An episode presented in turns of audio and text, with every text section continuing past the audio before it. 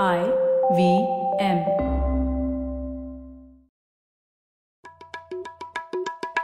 भाई हम हिंदुस्तानियों को बतियाना बड़ा पसंद है। बंगाली में अड्डा, उड़िया में खोटी, कन्नड़ा में हरटे और हिंदी में पुलियाबाजी। इस कला के लिए हमारी हर भाषा में एक शब्द है। तो प्रणय और मैं तो अक्सर मिलकर पुलियाबाजी करते ही रहते हैं। हमने सोचा कि आपको भी इसमें शामिल कर लिया जाए।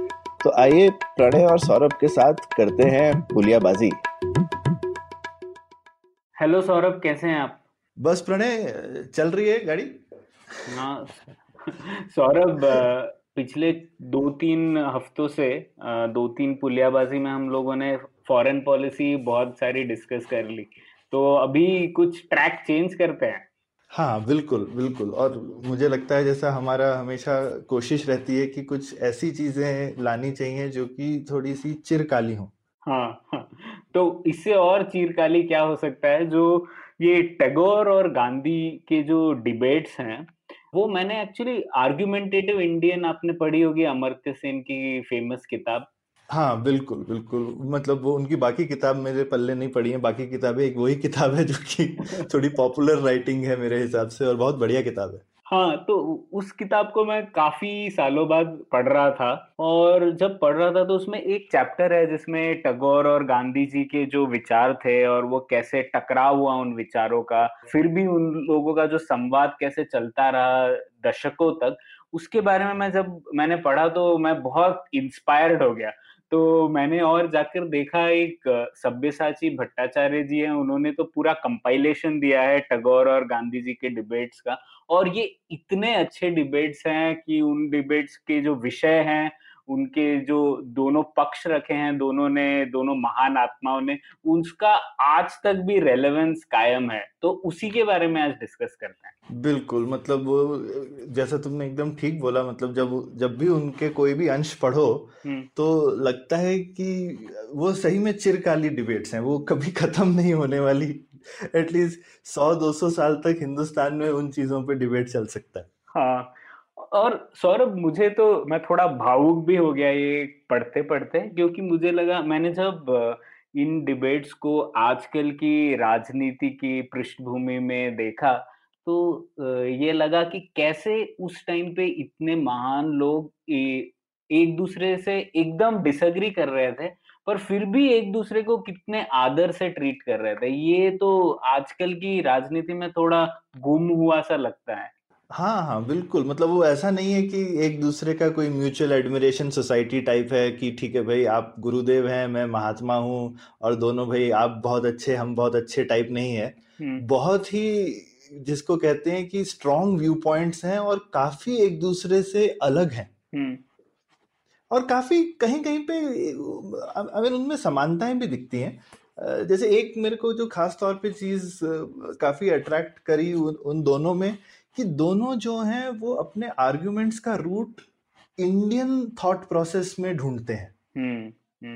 जबकि उस टाइम पे ज्यादातर लोग जो हैं वो काफी ज्यादा वेस्टर्न थॉट प्रोसेस से इन्फ्लुएंस थे। वहां उस टाइम का जो एलिट पॉलिटिशियन एलिट था जो कि लड़ रहा था या चीजें कर रहा था, एटलीस्ट जो उनका फिलोसफिकल, वो बेसिकली ठीक है अंग्रेजों ने ऐसा किया तो हम भी अंग्रेजों जैसा क्यों नहीं कर सकते, हम उनसे सीख क्यों नहीं सकते। जबकि ये दोनों लोग जो हैं ये काफी बुनियादी सवाल पूछते थे कि हमको क्या उनके जैसा होने की जरूरत है, हमको क्या उन्हीं की चीजें कॉपी करने की जरूरत है। तो ये भी एक बड़ी सही मेरे को चीज लगती है कि दोनों हिंदुस्तानी चीजों से इंस्पिरेशन लेते हैं और अलग अलग कंक्लूजन निकालते हैं। हाँ नहीं सौरभ, आपने बहुत सटीक बात कही। एक्चुअली जो नेहरू ने ट्रिब्यूट दिया था दोनों को, उसमें उन्होंने ठीक यही बात कही है कि सबसे महान बात इस डिबेट की ये है कि दोनों के स्रोत जो हैं वो भारतीय ही हैं, और फिर भी वो इतने अलग अलग कंक्लूजन पर पहुंचते हैं। ये भारतीय संस्कृति की विभिन्नता को भी दर्शाता है और एक ट्रिब्यूट है उसके लिए।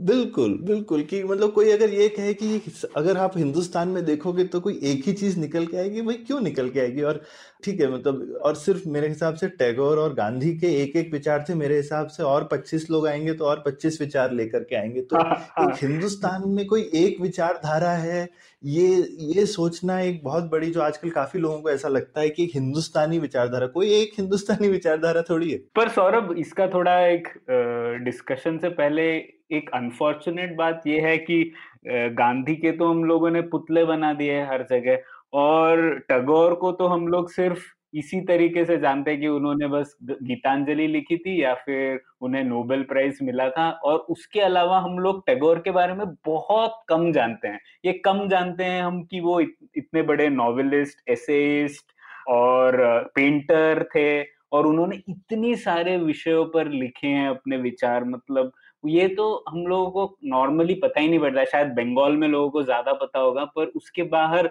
टैगोर के बारे में जो समझ है वो बहुत कम है। हाँ, रविंद्र संगीत तो सब जगह ट्रैवल बहुत ज्यादा ऑब्वियसली किया है क्योंकि पॉपुलर कल्चर वाली चीज है, और मेरे हिसाब से जैसे तुमने बोला बंगाल में तो लोग बहुत ज्यादा रविंद्रनाथ टैगोर की चीजें पढ़ते हैं वगैरह, तो उनको शायद ज्यादा जानकारी भी होगी। लेकिन उनके जो फिलोसफिकल डेप्थ है, मतलब एक तो टैगोर इतना ज्यादा अपने आप में विशाल व्यक्तित्व है कि उनको समझना किसी एक आदमी के लिए बहुत मुश्किल है मेरे हिसाब से। क्यों सोचो, उन्होंने शायद पेंटिंग वगैरह करनी ही तब शुरू की थी कि जब वो काफी उम्र वाले थे, और उसके बाद भी फिर उन्होंने मास्टरपीस पे मास्टरपीस निकाल दिए। ठीक है, तो मैंने भी पहली बार म्यूजियम में टैगोर की पेंटिंग देखी तो मैंने कहा है टैगोर पेंटिंग भी करते थे, और वो म्यूजियम में लगी हुई है पेंटिंग। तो ये मैंने भी काफी बाद में देखा, और ये वाली जो डिबेट्स भी हैं ये भी काफी बाद में पढ़ी। तो हाँ, ये सब जब बड़े हो रहे थे तो ये सब तो एकदम मालूम नहीं था कि टैगोर लगता था कि अच्छे पोएट थे और गीतकार थे। हाँ तो ठीक है, तो फिर इसी जो वाद विवाद हुआ था उसी के बारे में चर्चा करते हैं। ये पुलियाबाजी उसी पर है, तो इसमें हम लोग ऐसा करेंगे, एक एक विषय पकड़ते हैं और एक एक विषय में हम लोग ये डिस्कस करेंगे कि गांधी के क्या विचार थे उस बारे में और टैगोर के क्या विचार थे उस बारे में, और फिर हम लोग एक पुलियाबाजी भी करते हैं उस पे कि हमारा विचार क्या है इन सब चीजों पर। बिल्कुल, तो शुरू करते हैं सौरभ। सबसे पहले तो हम लोग इसी बात पर आते हैं जो एक बहुत बड़ा वाद विवाद था, मूल डिफरेंस था दोनों में, राष्ट्रवाद पे और नेशनलिज्म पे। तो उसी के बारे में हम लोग पहले देखते हैं। तो सबसे पहले टैगोर का नेशनलिज्म पर क्या विचार था। टैगोर तो जैसा बोलते हैं कि भाई नेशन वर्ड का तो हिंदुस्तान में कोई इक्विवेलेंट लफ्ज ही नहीं है, तो हमको क्यों, आई मीन ये वेस्टर्न कॉन्सेप्ट है और हमको कॉपी करने की क्या जरूरत है। अगेन वो हिंदुस्तानी पॉइंट ऑफ व्यू से निकल के आ रहे थे कि भाई ये नेशन वेशन क्यों है हिंदुस्तान में, तो नेशन का कोई, अब हम बोलते हैं राष्ट्र वगैरह, लेकिन जो एग्जैक्ट नेशन का अंग्रेजी वाला मीनिंग है उसका कोई इक्विवेलेंट वर्ड है नहीं हिंदुस्तान में। हाँ, जैसे कॉम जिसको बोलते हैं वो बहुत डिफरेंट है। हाँ बिल्कुल, बहुत डिफरेंट है वो। हाँ, तो वो कहते हैं ये तो हिंदुस्तान की चीज ही नहीं है, हिंदुस्तान में जन्मा हुआ आइडिया नहीं है, तो हम इसके पीछे क्यों पड़ रहे हैं। तो उनको ये भी था कि भाई ये जो हम लड़ाई कर रहे हैं फ्रीडम स्ट्रगल, और खासकर उनकी गांधी से बहुत ज्यादा डिबेट इसलिए भी थी क्योंकि आई मीन सब लोगों ने गांधी को ऑब्वियसली लीडर मान लिया था जैसे ही गांधी आए थे, इंक्लूडिंग टैगोर। तो टैगोर मेरे को लगता है कहीं गांधी को इन्फ्लुएंस भी करना चाह रहे थे कि भाई ये जो ये लड़ाई है ये किस चीज के लिए है और ये हम क्यों कर रहे हैं। तो क्या उस टाइम पे तो स्वराज की बात थी जब ये उनकी डिबेट चल रही थी, तो उस समय तो इंडिपेंडेंस की बात भी नहीं हो रही थी, सिर्फ हो रहा था सेल्फ रूल की बात थी कि भाई ब्रिटिश हमको डोमिनियन ही दे दे। तो वो कह रहे थे लेकिन ये स्वराज की क्या लड़ाई है, स्वराज तो बहुत ही सुपरफिशियल ऑब्जेक्टिव है और हमको उसके बहुत बियॉन्ड जाना चाहिए। और तो मुझे लगता है कि लेकिन टैगोर ने बहुत अच्छे से ये आर्टिकुलेट नहीं किया कि उन्हें क्या चाहिए, उन्होंने ये बहुत ज्यादा अच्छे से आर्टिकुलेट किया कि उनको क्या नहीं चाहिए। तुमको क्या फीलिंग आया उनके आर्गुमेंट पढ़ के। हाँ नहीं, मुझे लगा जैसे टैगोर साफ साफ कहते हैं कि उनके लिए एक देश से ज्यादा जरूरी है इंसानियत। और इसीलिए वो नेशनलिज्म को भी इतना ऊंचा दर्जा नहीं देते हैं। ऊंचा क्या, वो तो उसको काफी नीची निगाह से देखते हैं कि नेशनलिज्म से तो लड़ाई झगड़ा होता है ना। बिल्कुल, पर वो फिर भी देश प्रेम है उनमें, बहुत इंटेंस देश प्रेम है जैसा गांधी में है, फिर भी लेकिन वो ये कहते हैं कि हम लोगों को ये नहीं कहना चाहिए कि हमारा देश सर्वोपरि है, या फिर अंग्रेजों से हम लोग कुछ सीख ही नहीं सकते, या फिर उनकी जो संस्कृति है वो एकदम खराब है, ये सब चीजों में वो मानते नहीं है। हाँ बिल्कुल, और वो यूरोपियन नेशनलिज्म का काफी सेंट्रल पीस था कि हर नेशनलिज्म अपने आप को सुपीरियर दिखाना चाहता है। बिल्कुल, और उसमें मुझे एक चीज लगी, जैसे वो टैगोर काफी जापान को लेकर के काफी, क्योंकि वो अपने आप को पूरे ईस्ट को एक जैसा देखते थे थोड़ा सा, सिर्फ ऐसा नहीं कि हिंदुस्तान, वो सोचते थे पूरे ईस्टर्न सिविलाइजेशन थोड़ी सी अलग है वेस्टर्न से, और उनको लगता था जापानी लोग हमारे जैसे हैं, सोचो मतलब जैन बुद्धिज्म वगैरह हिंदुस्तान से ही वहां गया है ना, तो वो लेकिन जापान ने जब नेशनलिज्म अपना लिया तो उन्होंने देखा कि उसकी वजह से जापान से वो बहुत डिसअपॉइंटेड। हाँ बिल्कुल, कि जापान के नेशनलिज्म ने उनके देश को कितना वायलेंट बना दिया और उनके देश का कैरेक्टर ही चेंज कर दिया, और उनको लगता था कि जापान जो है वो इंडिया के लिए वार्निंग है कि नेशनलिज्म का क्या गलत असर हो सकता है, उनके लिए वो जापान था। बिल्कुल सौरभ, एक्चुअली शांतिनिकेतन में जो विश्व भारती है यूनिवर्सिटी, उसमें जापानीज और चाइनीज काफी समय से सिखाना उन्होंने शुरू किया, क्योंकि वो चाहते थे कि उस यूनिवर्सिटी में ये सब भाषाएं भी सीखी जाए। तो और जापान से तो उनका बहुत करीबी नाता था, वो जापान को बहुत रिस्पेक्ट करते थे पहले, क्योंकि जापान ने भी काफी प्रोग्रेस किया था और उसके वो काफी फैन थे। पर लेकिन उन्होंने, जैसा आपने कहा कि कैसे जापान एक नेशनलिज्म के बलबूते पर एक इंपीरियलिस्ट पावर बन गया, और 1937 नानजिंग मैसेकर वगैरह, चाइना पर उन्होंने जो जो अत्याचार किए जापानीज आर्मी ने, उससे नेशनलिज्म पर बहुत सवाल उठ गए उनके मन में, और वो ये सोचने लगे कि नेशनलिज्म की वजह से भारत भी उसी पथ पर चला जाएगा। और एक दूसरी बात यह भी थी कि यूरोप में जो फर्स्ट वर्ल्ड वॉर हुआ था, उससे भी टैगोर पर, उस पर बहुत असर पड़ा उन पर, और वो ये सोचने लगे कि नेशनलिज्म की वजह से इतनी इस तरीके की वॉर्स हो सकती हैं और इसीलिए हमें उससे दूर रहना चाहिए। तीसरी बात ये थी कि जो ये नेशनलिस्ट टेररिज्म होने लगा था भारत में भी, जो कि बंगाल में इनफैक्ट काफी था। हाँ बिल्कुल, और ये बंगाल का जो पार्टीशन हुआ था 1905 में, उसके बाद काफी लोग टेररिज्म की ओर चले गए अंग्रेजों से लड़ने के लिए। तो टैगोर को उससे भी बहुत डर था कि हम लोग ये टेररिज्म का सहारा ले लेंगे नेशनलिज्म के पाथ पर चलते चलते, इसीलिए वो नेशनलिज्म से थोड़ा डर चुके थे।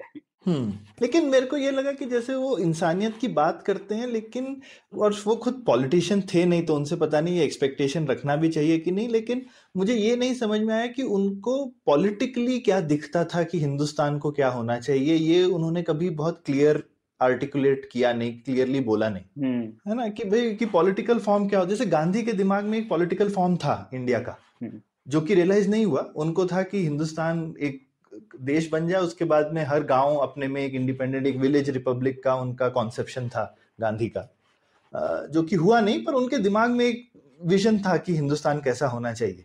वो उस तरीके से बहुत ही कॉन्क्रीट पॉलिटिकल विजन टैगोर का था नहीं, और वो दिखता है कि गांधी भी कई बार टैगोर को इस तरह से थोड़ा हल्के में लेते थे कि भाई वो पोएट है ना, कि भाई वो कवि हैं और उनकी कवि की कल्पना है, और वो कवि की कल्पना से जो बोल रहे हैं उसको हमको सुनना चाहिए, लेकिन उनको हर चीज समझ में नहीं आती है टाइप से, कि भाई वो बहुत ही वो बहुत प्रैक्टिकल और बहुत ही उनको ये पॉलिटिक्स और दुनियादारी वाली समझ शायद कम है, ऐसा गांधी को मेरे को लगा कहीं कहीं पे उनको ऐसी फीलिंग थी। हाँ, उन्होंने एक वो स्टेटमेंट भी दिया था ना कि एक कवि कल के लिए जीता है और कल को इमेजिन करता है, लेकिन आज क्या करना है उसके लिए और कुछ रास्ते हो सकते हैं, तो वो उन्होंने डिस्टिंक्शन किया है। हाँ हाँ बिल्कुल बिल्कुल, और उसमें मेरे को दिखता है मतलब, और वो जो एक अगेन वो जो एक हिंदुस्तानी वाली चीज़ है, मेरे को इवन टैगोर के जो एग्जाम्पल्स हैं जिसके जो वो यूज़ करते हैं अपने आर्गूमेंट को बट्रेस करने के लिए और इन्फोर्स करने के लिए, वो भी बड़े अच्छे लगे। कि जैसे वो बोलते हैं कि भाई उनको खासकर गांधी की बहुत अच्छी चीज़ लगी थी कि वो एक नॉन वायलेंट मूवमेंट चला रहे थे, तो वो बोलते हैं कि हमने नारायण और नारायणी सेना के बीच में नारायण को चुना। हाँ, ये मुझे याद है पंडित, ठीक है। तो उन्होंने काफी जो है वो अपने हिंदुस्तान की इतिहास और इसमें से चीजें चुनते हैं। जैसे वो खुद ब्रह्मो समाज से ही थे, तो उनको समाज वो बुद्धिज्म के थोड़े क्रिटिकल थे, तो कहते हैं कि भाई बुद्धिज्म उनको लगता है कि वो निर्वाण वाली चीज है जो कि थोड़ी सी नाहिलिस्ट है, क्योंकि आप शून्य में जा रहे हैं, राइट, निर्वाण का मतलब। तो उनको था कि भाई जो ब्रह्म विद्या है जो कि पॉजिटिव है, आनंद की तरफ जाती है, तो उनको लगता था कि ये जो हम सब कर रहे हैं ये उस तरफ जाना चाहिए जहाँ पे सारे इंसान, हिंदुस्तान में सब लोग थोड़ा अपने आप को स्पिरिचुअल और इस तरह से क्या कहते हैं, मतलब ये ओछी हरकतें, लड़ाई झगड़े वाली जो है, इससे हम बाहर निकल के ऊपर उठ जाएं किसी तरह से। बिल्कुल। सौरभ, उसमें मुझे ये भी लगा कि गांधी ने इसका जवाब इस तरह दिया था कि वो भी मानते थे कि हमारा जो राष्ट्रवाद है भारत का, वो एक्सक्लूसिव नहीं है। ऐसा नहीं है कि हमारे राष्ट्रवाद में हम लोग किसी को धिक्कार रहे हैं या फिर कह रहे हैं कि वो हमारे इक्वल्स नहीं है, लेकिन वो भी ये कह रहे थे कि हमारा राष्ट्रवाद ब्रिटिश एडमिनिस्ट्रेशन के खिलाफ है। लेकिन आप देखेंगे रियलिटी में ये ब्रिटिश एडमिनिस्ट्रेशन के बजाय ये ब्रिटिशर्स की तरफ भी होने लगा ना, और हम लोग वेस्ट को देखने लगे कि वेस्ट खराब है, उनकी संस्कृति खराब है और हम लोग अलग हैं उनसे, तो वो थोड़ा प्रैक्टिस में अलग हो गया। और गांधी ने ये भी कहा था कि इंटरनेशनलिज्म में वो भी बिलीव करते थे, पर वो कहते थे कि आपको पहले नेशनल तौर पर सोचना पड़ेगा और उसके बाद आप इंटरनेशनल तौर पर सोच सकते हैं। तो पहले आपको अपने ट्राइब, कास्ट वगैरह से हटकर आपको एक राष्ट्रीय तौर पर देखना पड़ेगा, फिर आप अंतरराष्ट्रीय तौर पर देख सकते हैं। तो एक इंटरमीडिएट स्टेज नेशनलिज्म जरूरी है, जबकि टैगोर मानते थे कि ये इतनी जरूरी नहीं है। और मुझे लगता है कि फाइनली जो गांधी का व्यू पॉइंट था, ऑब्वियसली वो डोमिनेंट था और हिंदुस्तान ने वो एटलीस्ट थ्योरेटिकली तो अपनाया, क्योंकि हाल फिलहाल में थोड़ा हमारा नेशनलिज्म ज़्यादा एग्रेसिव है, लेकिन बहुत टाइम तक इंडिया का नेशनलिज्म एक पॉजिटिव फोर्स था। हम लोग कोई एक्सपेंशनरी पावर नहीं थे, हम कोई ऐसा सिद्ध करने नहीं निकले कि भाई हिंदुस्तान दुनिया का सेंटर पॉइंट है, जैसे चाइना सोचता है या जैसे जापान सोचता है कि भाई हमारे यहीं से तो सूरज उगता है टाइप से, है ना। तो हमारे यहाँ देखोगे तो कोई भी हमने ऐसा सिम्बोलिज्म नहीं क्रिएट किया, कोई भी हम इस तरीके की चीजें नहीं करना चाहते थे। तो बाय एंड लार्ज एटलीस्ट 40-50 साल तक तो मेरे ख्याल से जो गांधी ने एक इंडियन नेशनलिज्म का डेफिनेशन बनाया वो चला कि हिंदुस्तानी नेशनलिज्म एक पॉजिटिव फोर्स है। और वो यूरोप, उन्होंने ये, मुझे गांधी की अच्छी चीज़ लगी कि ये नहीं, आपको नए कॉन्सेप्ट्स भी तो इन्वेंट करने होते हैं। मुझे टैगोर की चीज़ में एक आर्गुमेंट में एक खामी ये लगी कि जैसे वो बोलते हैं कि भाई नेशन जो है वो यूरोपियन कॉन्सेप्ट है या कुछ है, पर भाई यूरोप में भी तो 300 साल पहले नेशनलिज्म नहीं था। कौन सा वो लोग नेशनलिज्म की घुट्टी पी के हजारों साल से जन्मे हुए हैं, है ना। तो पहले उनके यहाँ भी नहीं था, हिंदुस्तान में थोड़ा लेट आया, क्योंकि हिंदुस्तान में काफी चीजें लेट आई, पहले जल्दी आती थी। लेकिन ठीक है, ये हमको मानना ही चाहिए कि भाई पिछले 500-600 साल में काफी सारे नए आइडियाज पहले यूरोप में आए। 1-2 हजार साल पहले नए आइडियाज पहले हिंदुस्तान में आते थे, उनको यूरोप अपनाता ही था ना। तो एक ये वाली चीज कि ये हमारा आइडिया नहीं है और ये उनका आइडिया है, मुझे लगता है हर आइडिया को टटोल के तोलना मोलना चाहिए। अगर सब लोग बोलते हैं जीरो तो इंडिया से आया है, हम नहीं लेंगे, तो क्या होता सबका। हाँ। तो मुझे लगता है आइडिया कहाँ से आया ये इम्पोर्टेंट नहीं है, आइडिया तो आ गया, एक बार तो आ गया, फिर अब आइडिया पूरी दुनिया का होता है, उसके बाद हमको उसको, लेकिन ये कि हमको उसको कंटेक्चुअलाइज करना चाहिए, जो कि गांधी ने किया कि भाई हमको भी नेशन बनना पड़ेगा। हाँ, पर आप जो ये बोल रहे हैं ठीक, टैगोर का भी यही पॉइंट था कि हम लोग नेशनलिज्म अगर इस एक्सटेंड तक लेकर जाएंगे तो हम लोग वैसे ही बन जाएंगे कि हम अंग्रेजों से कोई कुछ क्यों ले। पर हाँ, ये कह सकते हैं कि भारतीय नेशनलिज्म वो चैलेंज को ओवरकम कर पाया, और हम लोगों ने, हमारा जो नेशनलिज्म था वो इतना एक्सक्लूसिव नहीं था उस तौर पर। लेकिन आज शायद कहानी थोड़ी अलग है सौरभ। हाँ, पर फिर भी मेरे को लगता है वो एक्सट्रीम नहीं, और मुझे लगता है वो एक हिंदुस्तान की मजबूरी भी है, क्योंकि हम हिंदुस्तान में वैसा करेंगे तो हिंदुस्तान की विभिन्नता में ही हमारी खटाई पड़ जाएगी। हाँ। क्योंकि जैसा हमने बोला कि हिंदुस्तान में इतनी होमोजेनिटी नहीं है, राइट, कि जैसे जापान में है या चाइना ने जबरदस्ती क्रिएट कर दी है, अपने देश में रशिया ने कर दिए। ऐसा नहीं है कि हम ही अकेले विभिन्न देश थे, बाकी देश में भी विभिन्नताएं थी, पर वहां पे उन लोगों ने अपनी विभिन्नताओं को खत्म किया। और वो खत्म करना कोई ऐसा नॉन वायलेंट प्रोसेस नहीं है ना, उसमें काफी वायलेंस है। तो वो हम करना नहीं चाहते हैं, और हम क्यों भी करें जब हमारे पास में ऑल्टरनेट हमको दिख रहा है कि एक ऑल्टरनेट है जो चल सकता है। बिल्कुल। तो गांधी इस मामले में ऑब्वियसली बहुत प्रैक्टिकल पॉलिटिशियन थे, और वो देखते थे कि क्या रियलाइज कर सकते हैं और क्या बना सकते हैं, और काफी बोल्ड लीडर भी थे। मतलब ये आइडियाज कोई थे तो नहीं उस टाइम पे, उन्होंने ही बनाए, और उन्होंने ऐसे बनाए हैं कि हमको लगता है ये तो बहुत ही नेचुरल आइडियाज हैं, लेकिन ऐसा नहीं है। जो वो ये आइडियाज के ऊपर डिबेट हो रहा था ना, हाँ, और गांधी ने तो काफी ओरिजिनल आइडियाज प्रेजेंट किए, और उसको पूरा हिंदुस्तान ऐसे मानता है कि जैसे ये तो बहुत ही ऑब्वियस आइडियाज है। तो सौरभ, नेशनलिज्म से ही जुड़ा हुआ एक वाद विवाद का एक और पॉइंट था, ये असहयोग आंदोलन जो हुआ था।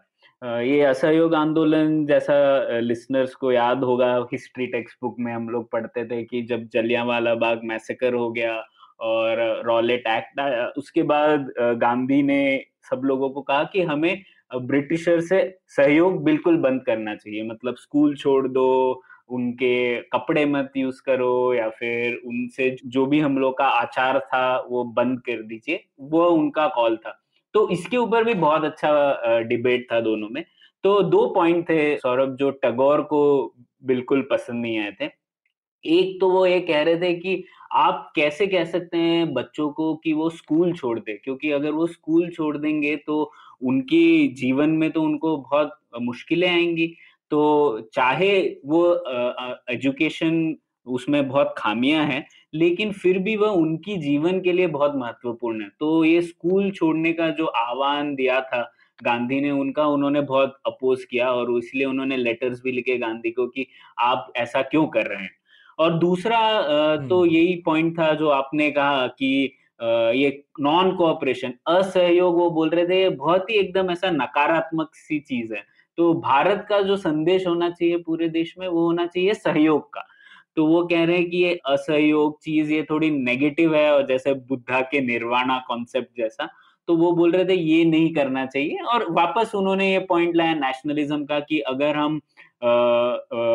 हम ह्यूमैनिटी में बिलीव करते हैं, मतलब इंसानियत में बिलीव करते हैं, तो ये नॉन कोऑपरेशन, असहयोग का एंड पॉइंट यही होगा कि हम लोग सब देशों से असहयोग रखेंगे, और हम लोग वेस्ट को हेट करने लग जाएंगे। तो ये इसीलिए उन्हें ये बिल्कुल बात पसंद नहीं आई। और आप देखो तो मतलब एजुकेशन वाला पॉइंट तो बहुत ही अच्छा था, जिसको गांधी ने एकदम सुन के नहीं दिया एंड तक। और उन्होंने बोला नहीं ये सब मेरे को बेकार एजुकेशन से अच्छा है कि एजुकेशन ना मिले।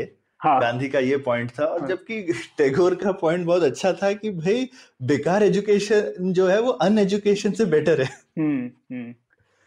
ठीक है कि भाई आदमी को एटलीस्ट पढ़ना लिखना आता है तो ठीक है, आपने उसको गलत चीज पढ़ लिखा दी, लेकिन बाद में वो सही चीज भी तो पढ़ लिख सकता है ना। हाँ। उसमें कैपेसिटी तो आ गई पढ़ने लिखने की।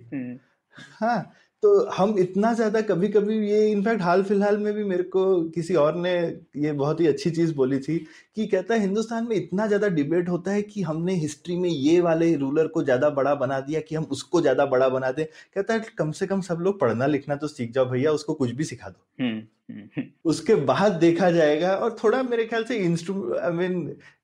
Instrumentalist means bigger than ends वाला चीज है इसमें, कि इसके मेरे ख्याल से प्रॉब्लम है, लेकिन ये एक अच्छा सेकंड बेस्ट सोल्यूशन है। बेसिकली टैगोर का ये था कि अनलेस हम कोई बेटर एजुकेशन का ऑल्टरनेटिव नहीं देते हैं, तो हमको कोई हक नहीं है कि बच्चों की एजुकेशन को हम बंद करवा दें। हाँ, तो सौरभ यहाँ पे देखिए रोल थोड़े स्वैप हो गए। मतलब टैगोर इंस्ट्रूमेंटल चीज के बारे में कह रहे हैं, और गांधी थोड़े एक प्रिंसिपल्ड व्यू पॉइंट ले रहे हैं, जबकि नेशनलिज्म वाले डिबेट में थोड़ी ऑपोजिट था चीज। हाँ हाँ, बिल्कुल बिल्कुल। मतलब हम किसी को भी एकदम कोई एक टेम्पलेट में नहीं डाल सकते कि ये हमेशा ऐसा करता है और वो हमेशा वैसा करता है।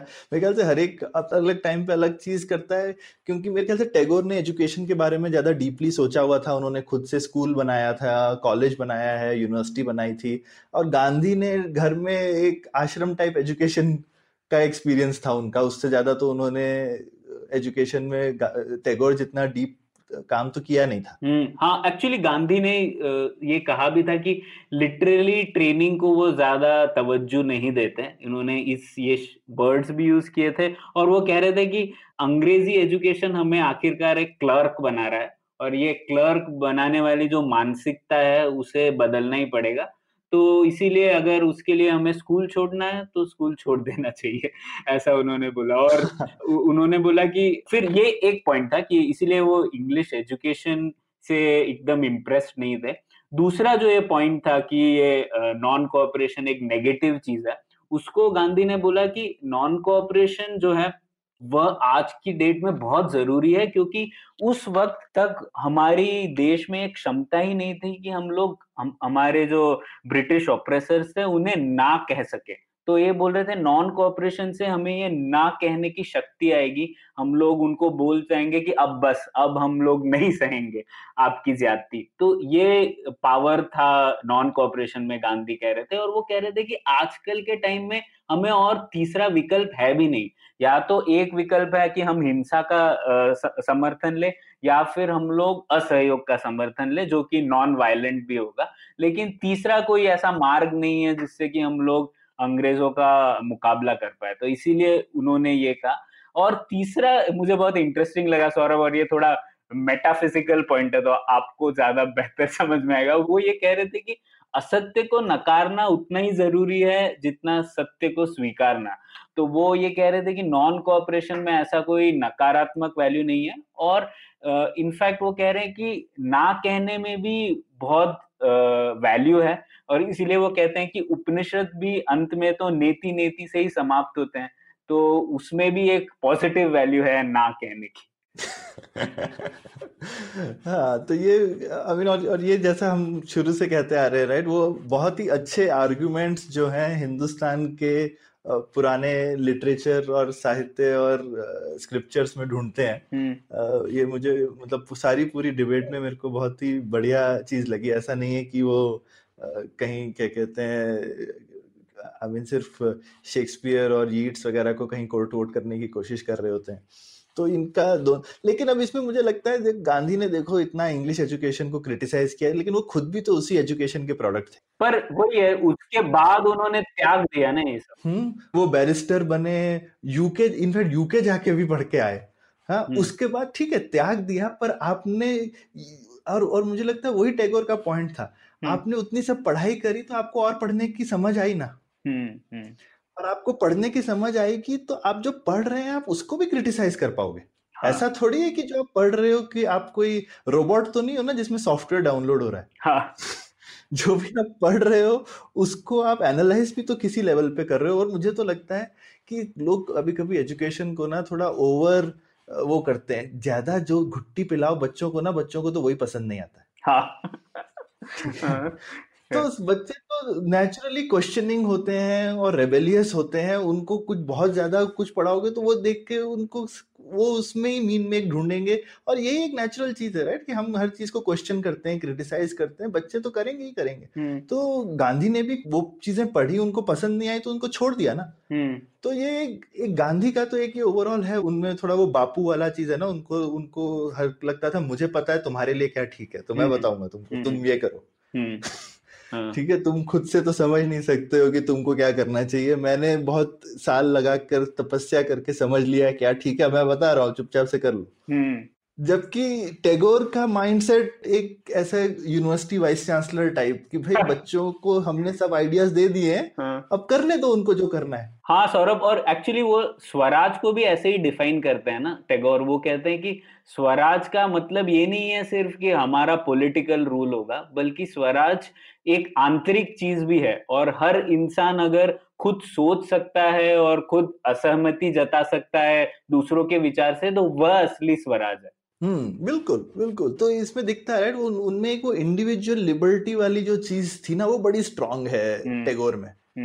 गांधी में काफी सारी बहुत ऑब्वियसली पॉजिटिव वैल्यूज हैं, लेकिन वो इंडिविजुअल लिबर्टी को इम्पोर्टेंस देते हैं पर उतनी ज्यादा नहीं जैसी टैगोर देते हैं। हाँ, ये अच्छा डिस्टिंक्शन है। और जो दूसरा वाला जो तुमने जो चीज बोली वो हमको दिखता ही है, जो टैगोर की वार्निंग है वो तो सच ही हुई ना। फाइनली हम अभी भी सब ये सब अखबारों में दिखता रहेगा कि भाई हम अपनी चीजें बाहर वालों को बेच रहे हैं, ईस्ट इंडिया कंपनी जैसा कॉलोनियलिज्म आ जाएगा, ये सारी चीजें यूज होती रही इंडिपेंडेंट इंडिया तक में, राइट। ये लोग यूज करते रहे नेशनलाइजेशन करते समय, बाहर की कंपनीज को इंडिया से भगाते हुए। जब लिबरलाइजेशन हुआ तो क्रिटिसाइज करने के लिए लोग यही आर्गुमेंट्स यूज कर रहे थे। तो सोचो गांधी के शुरू किए हुए जो आर्गुमेंट्स थे वो अब तक चलते आ रहे थे, उनके नेगेटिव इम्पैक्ट अभी भी तो चल रहे हैं। आत्मनिर्भर भारत और क्या है, यही तो बोल रहे हैं हम। हाँ, निकाल दो सब। हाँ, बिल्कुल बिल्कुल। हाँ, तो ये वाले ये विचार गए नहीं उस मामले में। टैगोर ने ठीक बोला, क्योंकि ये विचार कोई नए तो नहीं थे। पहले हिंदुस्तान में कोई ऐसी फीलिंग तो नहीं थी, पूरे दुनिया से लोग आते थे तो कोई ऐसा नहीं बोलता था कि ये बाहर वाले आ गए। अब पुरानी कोई भी चीज पढ़ो तो बाहर वालों के खिलाफ कोई इतना ऐसा सस्पिशन टाइप नहीं था इंडिया में। पुरानी जितनी भी चीजें पढ़ो तो दिखता था, मतलब इतने सारे राजाओं वगैरह के जो एडवाइजर थे वो तो सारे फॉरेनर होते थे। आज की डेट में किसी प्राइम मिनिस्टर का अगर एडवाइजर फॉरेनर होगा तो बवाल हो जाएगा, है ना। ऑलमोस्ट हमारी सारी आर्मीज थी इंडिया की, जो उनमें यूरोपियन लोग जो हैं वो आर्मी में एडवाइजर होते थे। आज के डेट में पॉसिबल है ये?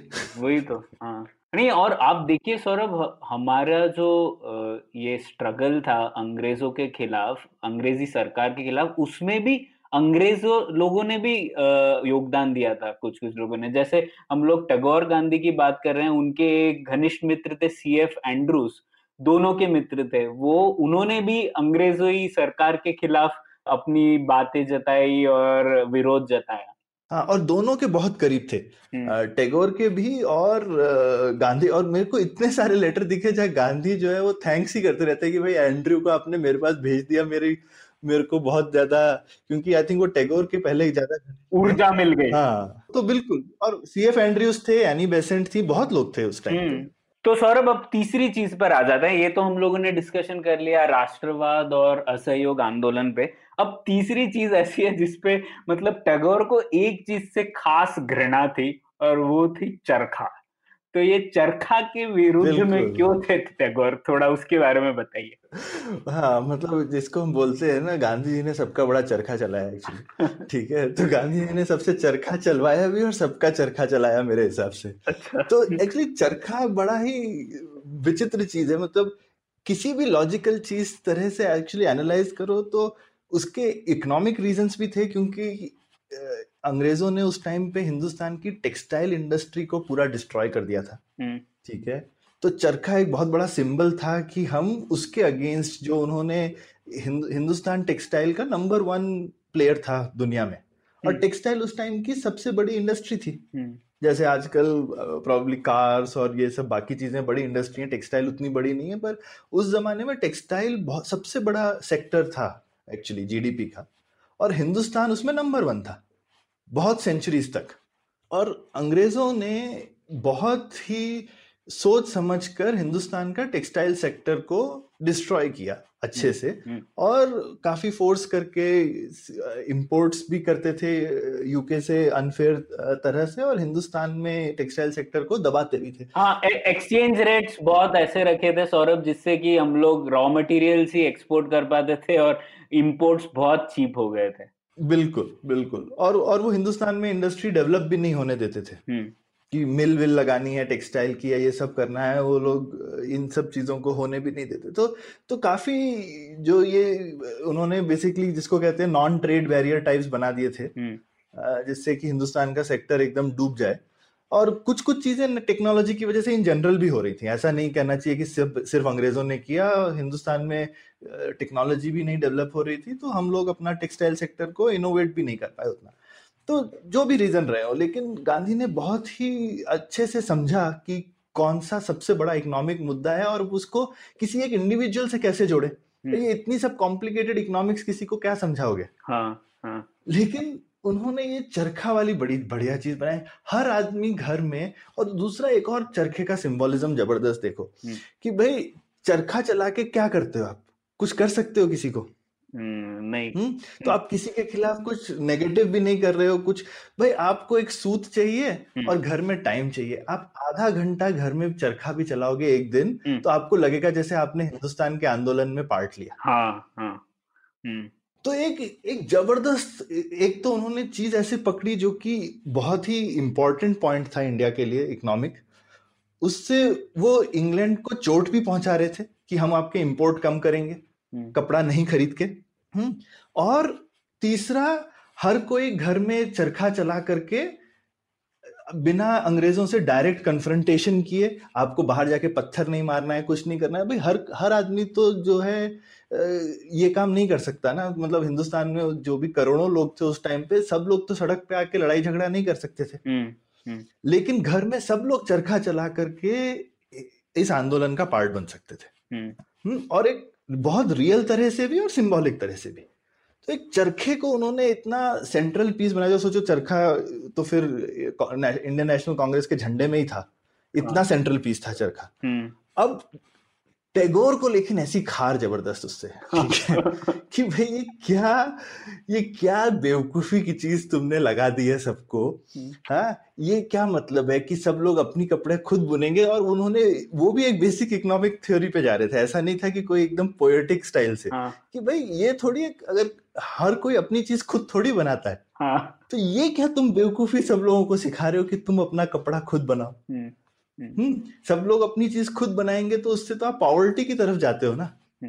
तो काफी इलॉजिकल इकोनॉमिक स्टेप लगता है, पर जबरदस्त पॉलिटिकल स्टेप था मेरे हिसाब से। और यहीं पे एक फर्क दिखता है कि गांधी एक पॉलिटिकल जीनियस थे, और टैगोर एक प्रैक्टिकल आदमी थे जो कि ऑब्वियसली बहुत इंटेलेक्चुअल थे। और उन्होंने इंटेलेक्चुअल एनालिसिस किया चरखे का, तो चरखा तो फेल होना ही था। हाँ।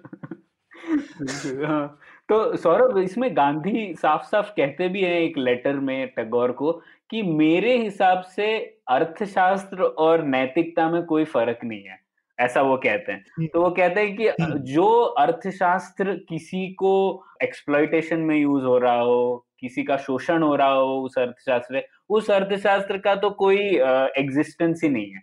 और उन्होंने इस फ्रेम में से ही देखा था टेक्सटाइल इंडस्ट्री को भी। तो वो बोल रहे थे कि ये जो टेक्सटाइल इंडस्ट्री है, अंग्रेजों के कपड़े आ रहे हैं, वो सब ऐसा अर्थशास्त्र है जिससे भारत का नुकसान ही हो रहा है, और इसीलिए वो इसको एकदम इम्पोर्टेंस नहीं देते थे।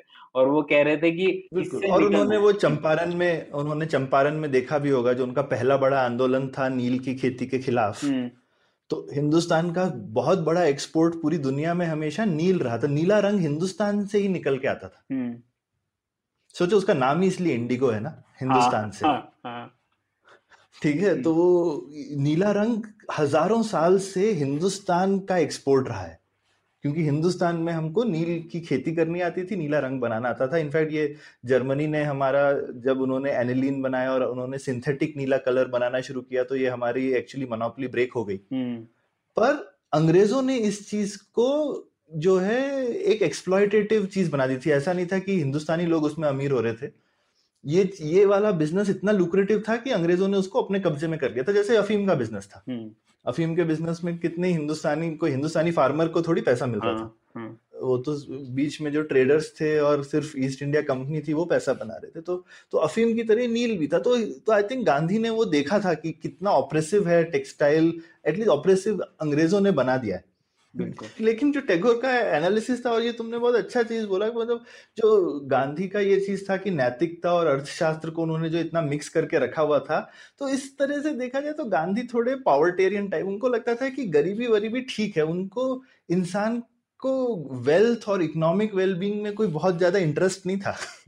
इसीलिए वो विलेज रिपब्लिक वगैरह वाला जो भी आइडिया है, उससे कोई देश अमीर थोड़ी हो सकता है, गरीबी होगा। और तो यहाँ पे दिखता है कि ये कंटिन्यूटी है उनके थॉट में। मुझे लगता है उनको लगता था उससे ही समृद्धि आ जाएगी। उनको ना मेरे को नहीं लगता उन्होंने कभी समृद्धि की बात नहीं करी। उनको लगता था ये अच्छा नैतिक जीवन है जीने के लिए। हाँ, वो समृद्धि की बात ही नहीं करते थे। वो भी है क्योंकि उस टाइम पर आई एम श्योर गांधी बहुत पढ़े लिखे थे, उन्होंने भी पढ़ी होगी एडम स्मिथ की वेल्थ ऑफ नेशन। ऐसा थोड़ी है कि उनको नहीं पता होगा उन सब कॉन्सेप्ट्स के बारे में, है ना। पर उनको उनमें इंटरेस्ट ही नहीं था। उनको नहीं लगता था कि कोई अमीर होना कोई ऑब्जेक्टिव है क्या, छोटी चीज है। ये सब छोटी मोटी चीज है। आपका जीवन अच्छा होना चाहिए, आपका नैतिक जीवन होना चाहिए। और वो खुद ही बहुत ही सादगी से, उनको लगता था पूरे हिंदुस्तान में 1 करोड़ साबरमती आश्रम हो तो बढ़िया है ना। वो उन्होंने आइडियल बनाया था ना, वो अपना आइडियल खुद जीते ही थे। और वहीं पे दूसरा भी दिखता है, मेरे को लगता है कि टैगोर को लगता होगा कि भाई हिंदुस्तान में कोई 1 करोड़ विश्व भारती हो तो बहुत बढ़िया है। हाँ, ये अच्छी बात कही आपने। हाँ बिल्कुल। और सौरभ, एक्चुअली चरखे में एक बड़ा पॉइंट ये भी था टैगोर का, जो वो कह रहे थे कि ये चरखा जो लोग सब अपने घर पे कर रहे हैं, ये ब्लाइंडली फॉलो कर रहे हैं गांधी को, तो इससे उनको बहुत घृणा थी कि हम लोग स्वराज थोड़ी ना ऐसे हासिल कर लेंगे अगर हम लोग सब लोगों को बोले कि तुम आज ये काम कर लो और सब लोग उसको फॉलो करने लग जाए। तो ये उनको बहुत बात खटक रही थी कि हम लोग कैसे एक मैजिशियन के सामने आ गए हैं, जादूगर आ गया है, जादूगर हम लोगों को हिप्नोसिस कर रहा है और हम लोग उसके कैद में आ गए हैं, उस मायाजाल में। वो जो बोल रहा है वो हम करेंगे, चरखा बोलो चरखा करेंगे। तो इसलिए उनको लगा कि ऐसे इस तरीके से स्वराज नहीं आ सकता।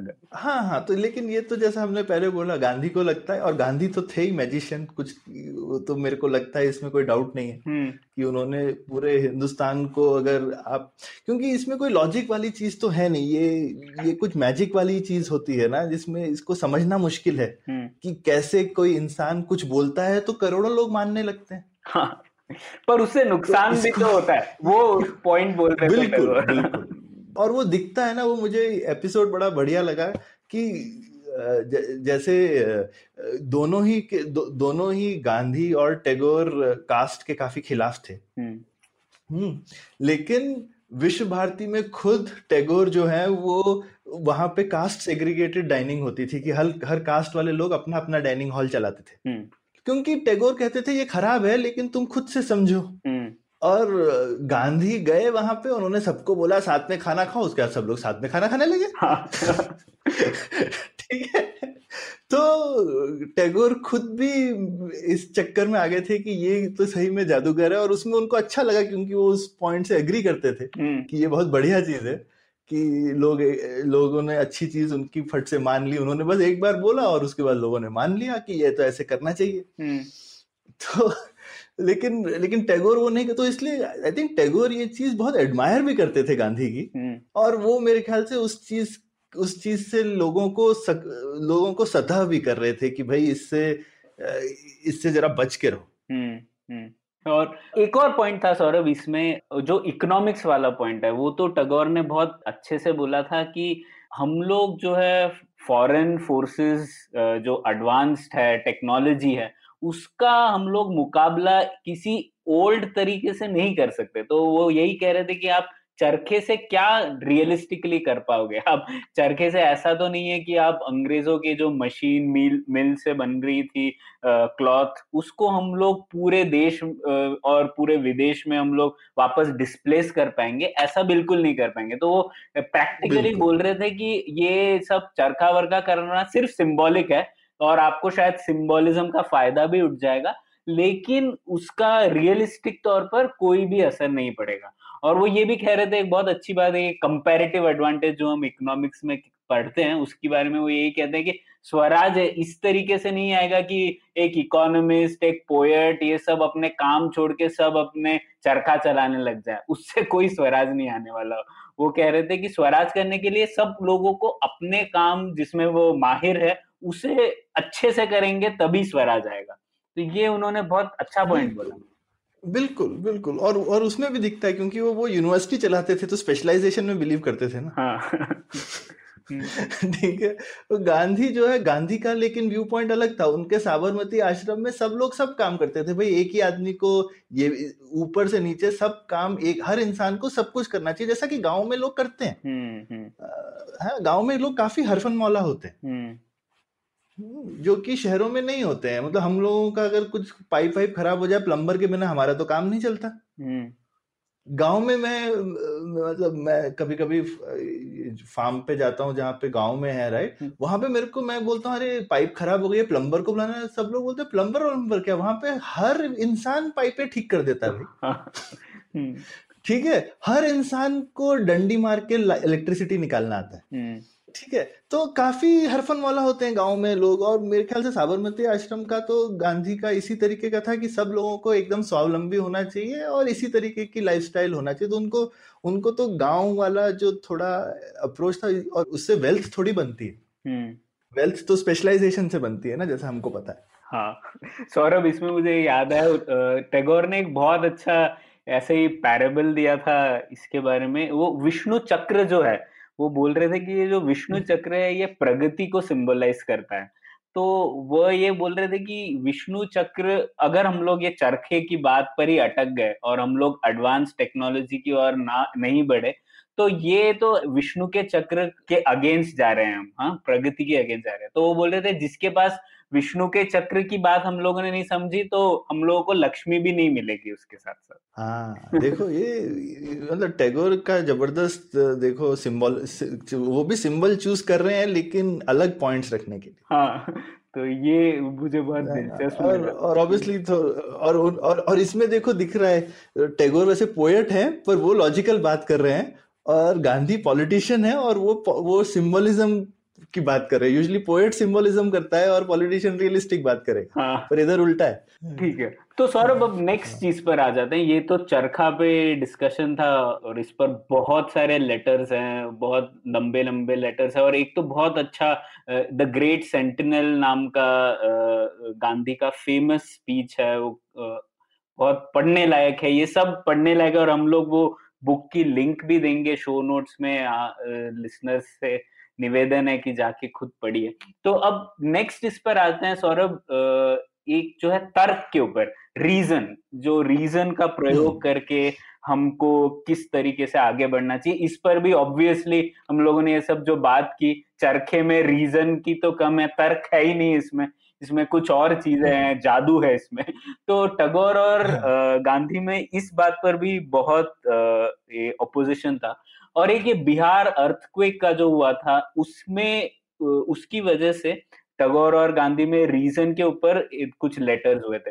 तो ये इसके बारे में कुछ बताइए, ये अर्थक्वेक क्या हुआ था और उसके बाद क्यों ये डिबेट शुरू हुआ?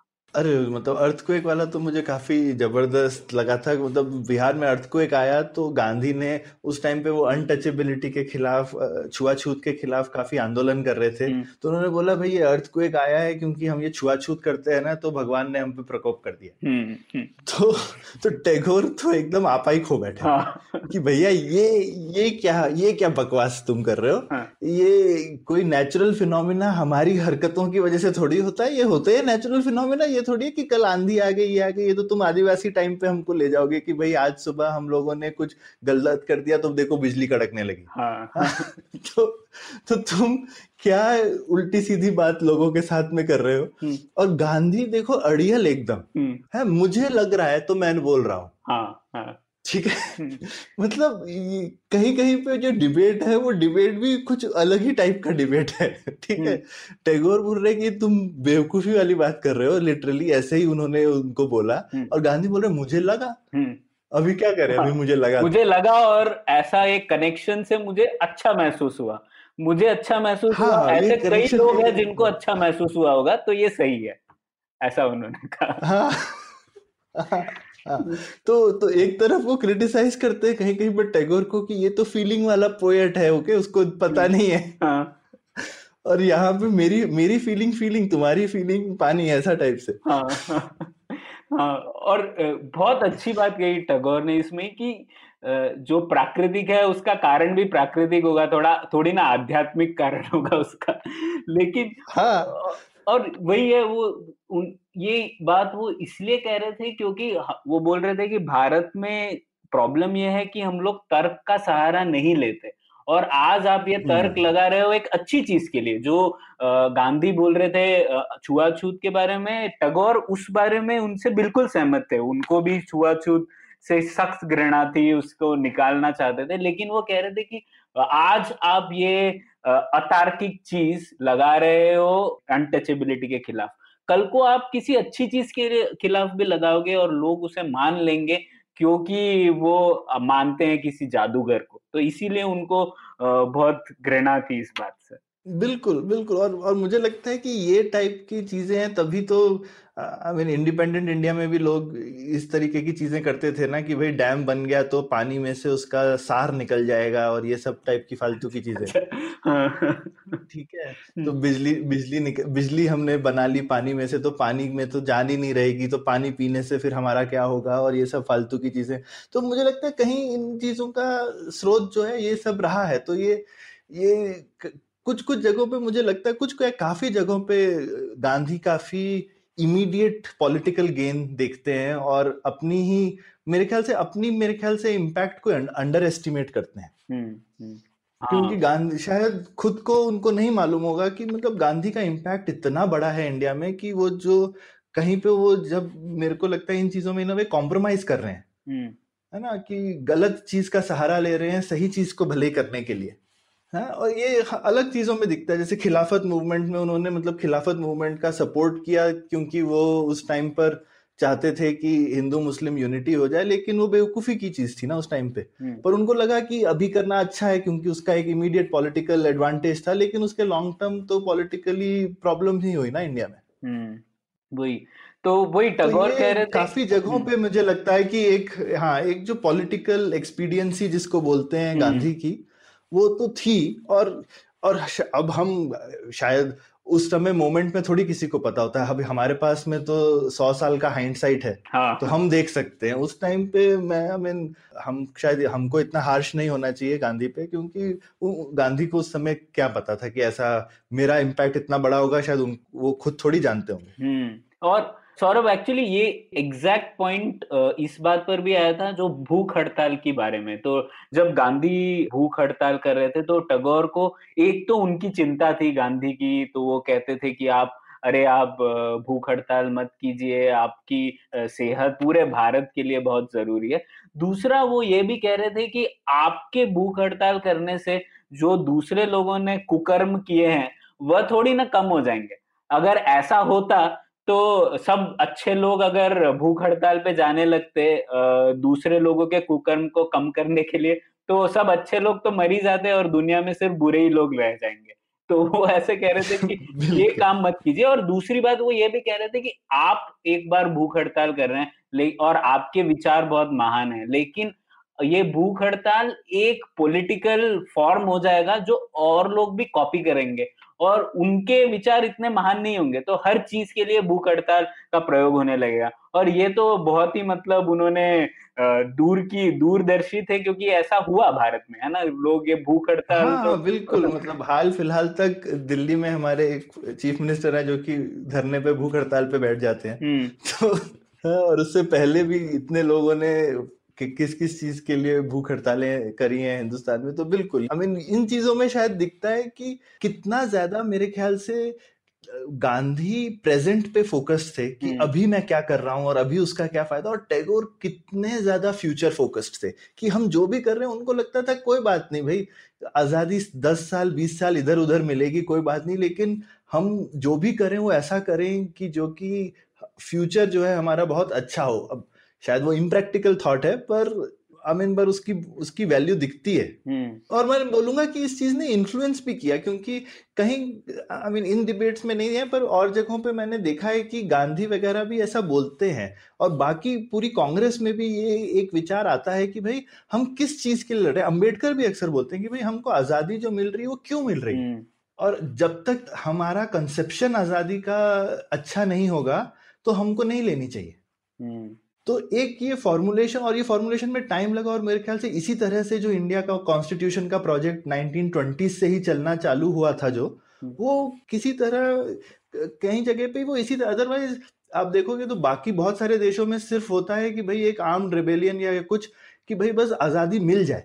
हाँ, किस चीज के लिए मिल रही है इस पे चिंतन काफी कम होता है, जबकि हिंदुस्तान में काफी गहन चिंतन हुआ 30-40 साल तक इस चीज पे कि हम ये आजाद जो बनना चाहते हैं, हम ये क्या बनना चाहते हैं।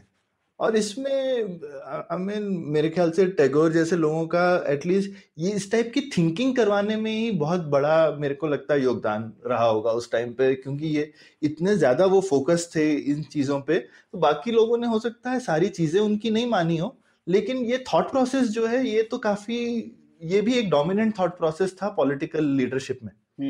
बिल्कुल, और टैगोर यही कह रहे थे कि जो हमें आजादी चाहिए उसमें हमें नैतिकता भी ढूंढनी है, और ये नैतिकता का हम लोग क्या मैसेज दे रहे हैं, भारत क्या मैसेज दे रहा है पूरे विश्व को, ये बहुत जरूरी है। तो जबकि गांधी का कहना था कि जो देश खुद बेड़ियों से बंधा है वह पूरे विश्व को क्या मैसेज देगा, तो पहले जरूरी है कि हम लोग खुद आजाद हो जाए। जबकि टैगोर कह रहे थे कि नहीं ऐसा नहीं है, हम लोग खुद मैसेज दे सकते हैं आज भी लोगों को। तो ये इंटरेस्टिंग डिफरेंस था दोनों के विचारधारा में। हाँ, टैगोर को हमेशा ऐसा लगता था कि हम हिंदुस्तान के पास भी दुनिया को देने को बहुत कुछ है, हम अपनी काबिलियत को अंडर एस्टिमेट करते हैं। तो ऐसा नहीं है कि आजाद होने की जरूरत है, जो हमारा थॉट प्रोसेस है वो ही काफी इंस्पायरिंग और ये सब हो सकता है।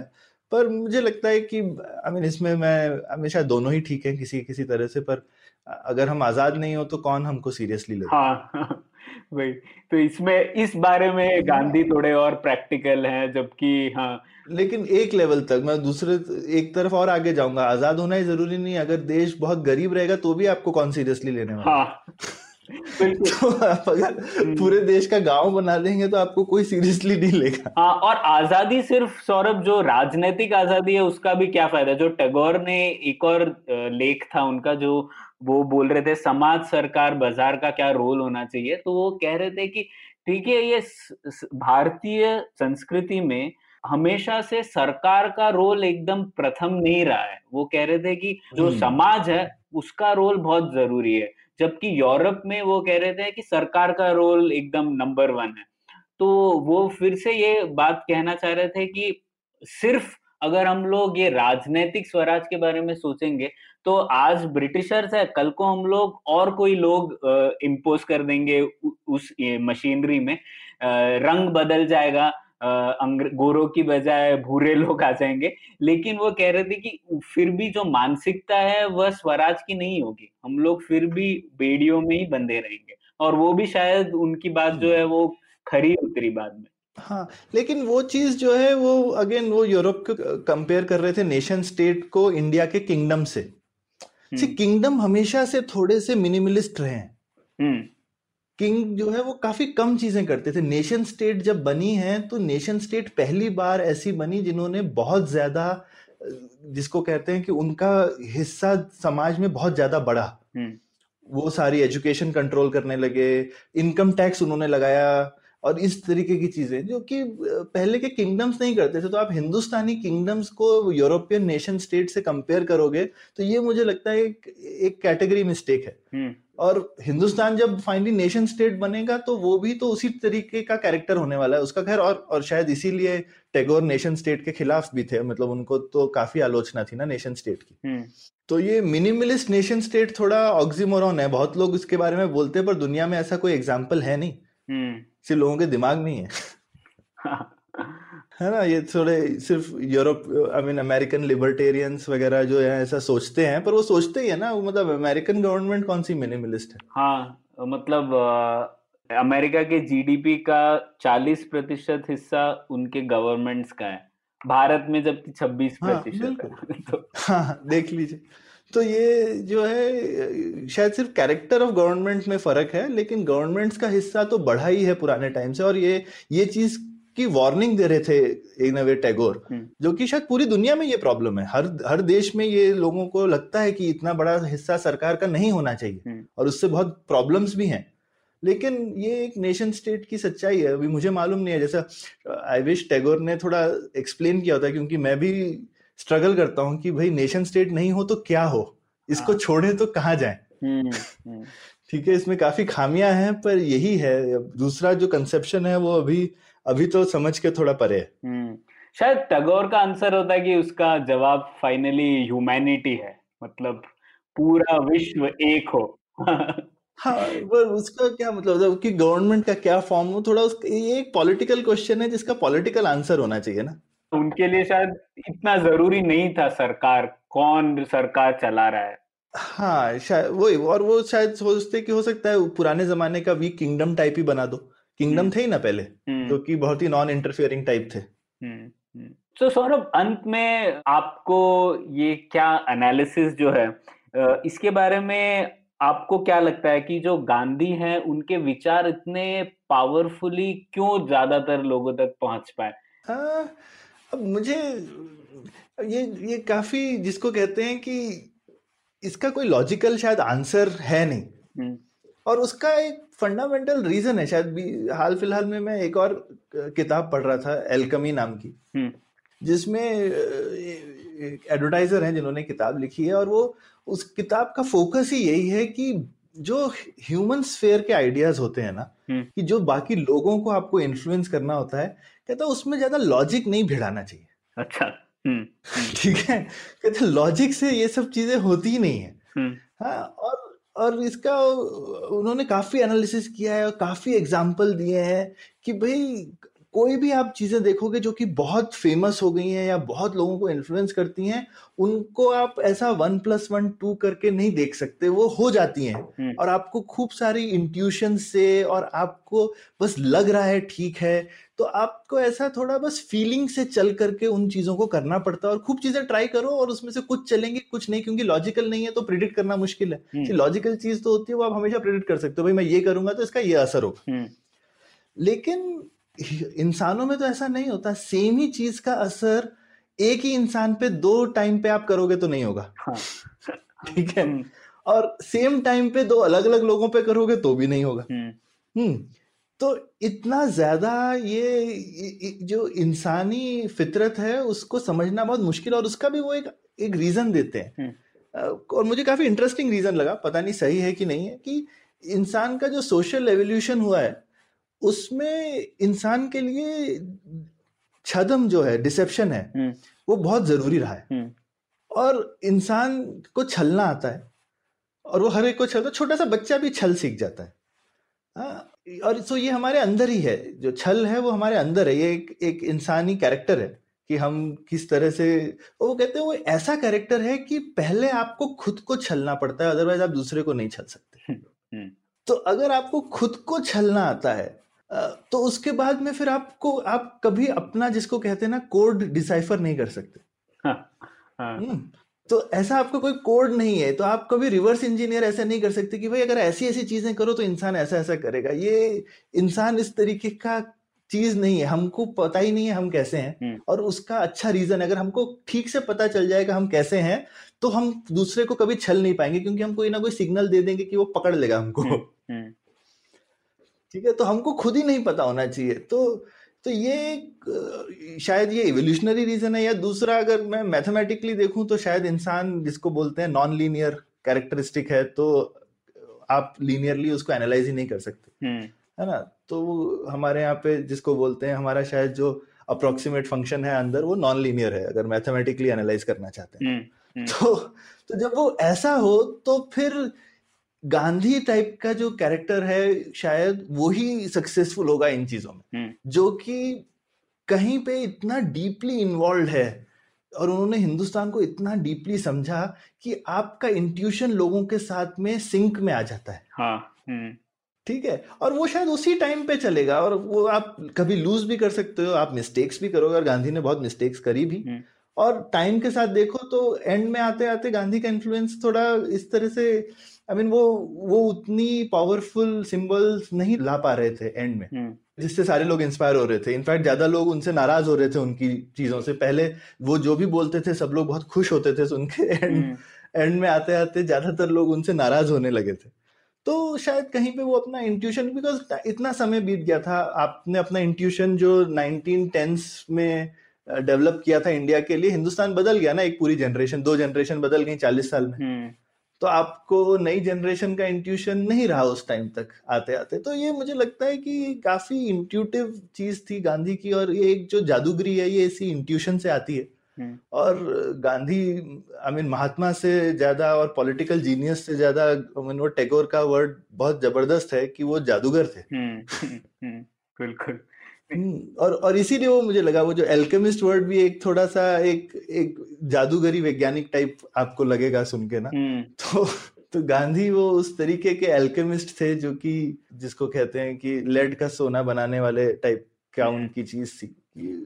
जो चीज लोग इमेजिन नहीं कर पाते थे उन्होंने करके दिखाई, जबरदस्त चीजें करके दिखाई उन्होंने। वही, ये तो बहुत सही बात कही सौरभ आपने। अब अंत में मैं सौरभ बस कुछ एक दो किस्से सुनाना चाहूंगा, क्योंकि मैंने शुरुआत जिस तरीके से की थी कि इन दोनों में इतने गहरे मूल तौर पर डिफरेंसेस थे, लेकिन फिर भी दोनों को एक दूसरे के प्रति बहुत आदर था। तो उसके लिए कुछ पॉइंट्स थे, जैसे किस तरीके से गांधी ने इतने विचार अलग होते हुए भी विश्व भारती के लिए कई बार फंड्स रेस किए, और कई बार टैगोर ने खुद लिखा कि मैं रेस करना चाह रहा हूँ पैसे विश्व भारती के लिए, तो गांधी ने खुद अपने फ्रेंड्स को मोबिलाइज किया और पैसे दिए विश्व भारती के लिए। तो ये बहुत ही मतलब गांधी भी कितने ऊंची सोच के थे वो दर्शाता है ये सब चीजें। बिल्कुल, और ऐसा मतलब इससे समझ में आता है कि इसे मुंह छूने वाली बात नहीं है कि भाई ऊपर ऊपर से तो बोल दिया और पीछे से जमीन खींच ली।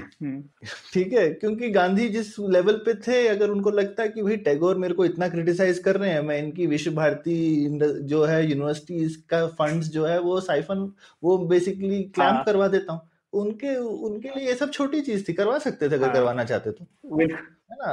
तो उसके बाद में मैं इनको दूसरी तरफ से मतलब जो कि आजकल के पॉलिटिशियन करते हैं ना, कि जब आपका किसी से विद्रोह होने लगता है तो आप उसके फिर पीछे एनफोर्समेंट डायरेक्टरेट लगा देते हैं। वो सौरभ एक्चुअली एक और पैरेलल देखा मुझे, ये जो जब टैगोर नेशनलिज्म और चरखे का विरोध कर रहे थे, तो ऑब्वियसली तब जो लोग थे जो गांधी के भक्त थे उस समय के, उन लोगों ने टैगोर की बहुत आलोचना की और बहुत सारे ऐसे आर्टिकल्स लिखे जिसमें कहा कि ये टैगोर तो सिर्फ एक पोएट है, या फिर टैगोर वेस्ट की बातें करते हैं, वो भारतीय नहीं, पॉलिटिक्स से दूर रहना चाहिए, जो कि आजकल के टाइम पे होता है। बिल्कुल, और उस टाइम पे सोचो जो क्रांतिकारी लोग थे, हम क्रांतिकारी बोलते हैं जिनको टैगोर टेररिस्ट की तरह देखते थे, तो ये तो एकदम, और वो लोग कितने पॉपुलर थे, तब भी टैगोर उनकी आलोचना करते थे, तो उसके लिए तो कितनी गाली पड़ेगी। बिल्कुल, लेकिन इसके बावजूद भी गांधी ने टैगोर के साथ कभी भी ऐसे शब्दों का प्रयोग नहीं किया। उन दोनों के बीच में जो वार्तालाप था वो हमेशा से बहुत एनरिचिंग था, तो ये भी एक डिफरेंस था। तो इसमें सौरभ मुझे ये भी लगता है कि गांधी का जो रवैया देख ले उन सब लोगों की तरफ जिनके साथ उनके डिफरेंसेस थे, जिन्ना, अंबेडकर, टैगोर, इन सब के विरुद्ध उनके डिफरेंसेस थे, लेकिन उन्होंने हमेशा से इन तीनों को बहुत रिस्पेक्ट दिया, जबकि इन तीनों ने कुछ कुछ पॉइंट्स पर गांधी की बहुत कड़ी आलोचना की, लेकिन फिर भी गांधी ने किसी भी हमेशा से उनके विचारों को ही टैकल किया, ना कि उनकी पर्सनालिटीज को। तो ये भी बहुत इंटरेस्टिंग बात थी। बिल्कुल, और इन तीनों को छोड़ो, इवन नेहरू को देख लो, जिनको उन्होंने एक तरह से अपना उत्तराधिकारी टाइप बनाया।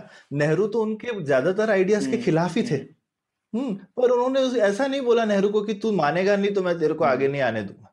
तो इस मामले में तो गांधी का विचार बहुत ही उदार था, कि उनके खुद के आइडिया स्ट्रांग थे और वो थोपते भी थे जबरदस्त, लेकिन इतने सारे लोग जो आप उनकी फाइनली भी बात नहीं मानो तो फिर आप वो लोग आपसे वो एंगेज फिर भी करते थे, ये नहीं कि अब मैं बताता हूँ तेरे को। हाँ, इनफैक्ट वो लेटर भी लिखा है उन्होंने टैगोर को, कि वो कहते हैं कि मैं आपकी दोस्ती और भी मानता हूँ इसलिए क्योंकि आप मुझे फ्रैंकली बताते हैं कि मैं सही नहीं हूं या आप क्या सोचते हैं, तो इसीलिए हमारी दोस्ती उससे बढ़ती है ना कि कम होती है क्योंकि आप मेरी आलोचना कर रहे हो।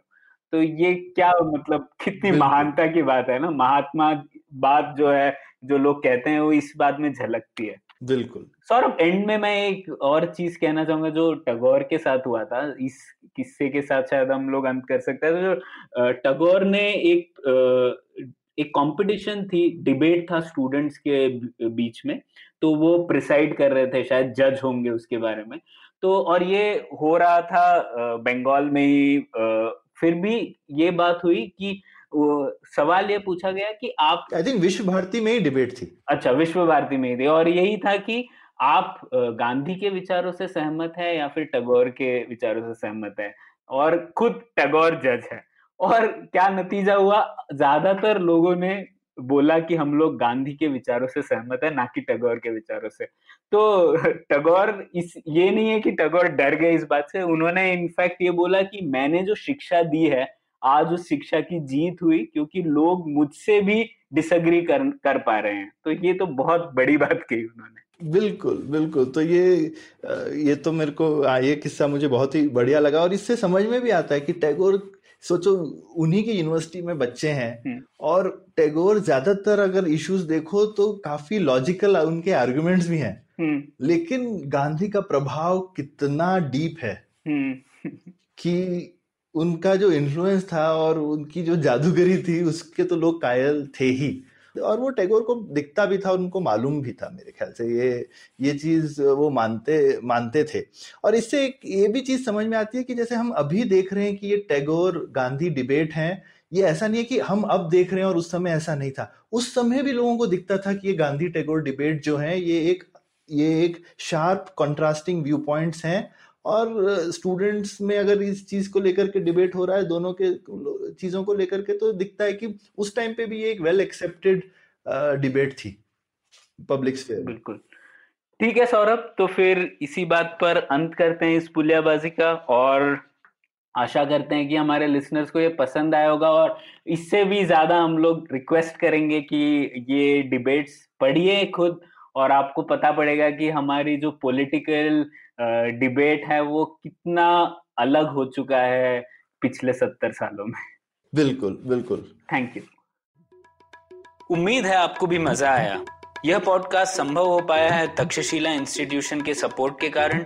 तक्षशिला पब्लिक पॉलिसी में शिक्षा और अनुसंधान के लिए स्थापित एक स्वतंत्र संस्था है। आप दुनिया के किसी भी कोने में हो, आपकी उम्र कुछ भी हो, अगर आप पब्लिक पॉलिसी, विदेश नीति या टेक्नोलॉजी गवर्नेंस में रुचि रखते हैं, तो तक्षशिला की वेबसाइट takshashila.org.in पर उनके कोर्सेज को जरूर चेक कीजिए। और अगर आप पुलियाबाजी में शामिल होना चाहते हैं तो हमसे कनेक्ट कीजिए puliyabazi@gmail.com पर, या फिर @puliyabazi ट्विटर पर। शुक्रिया।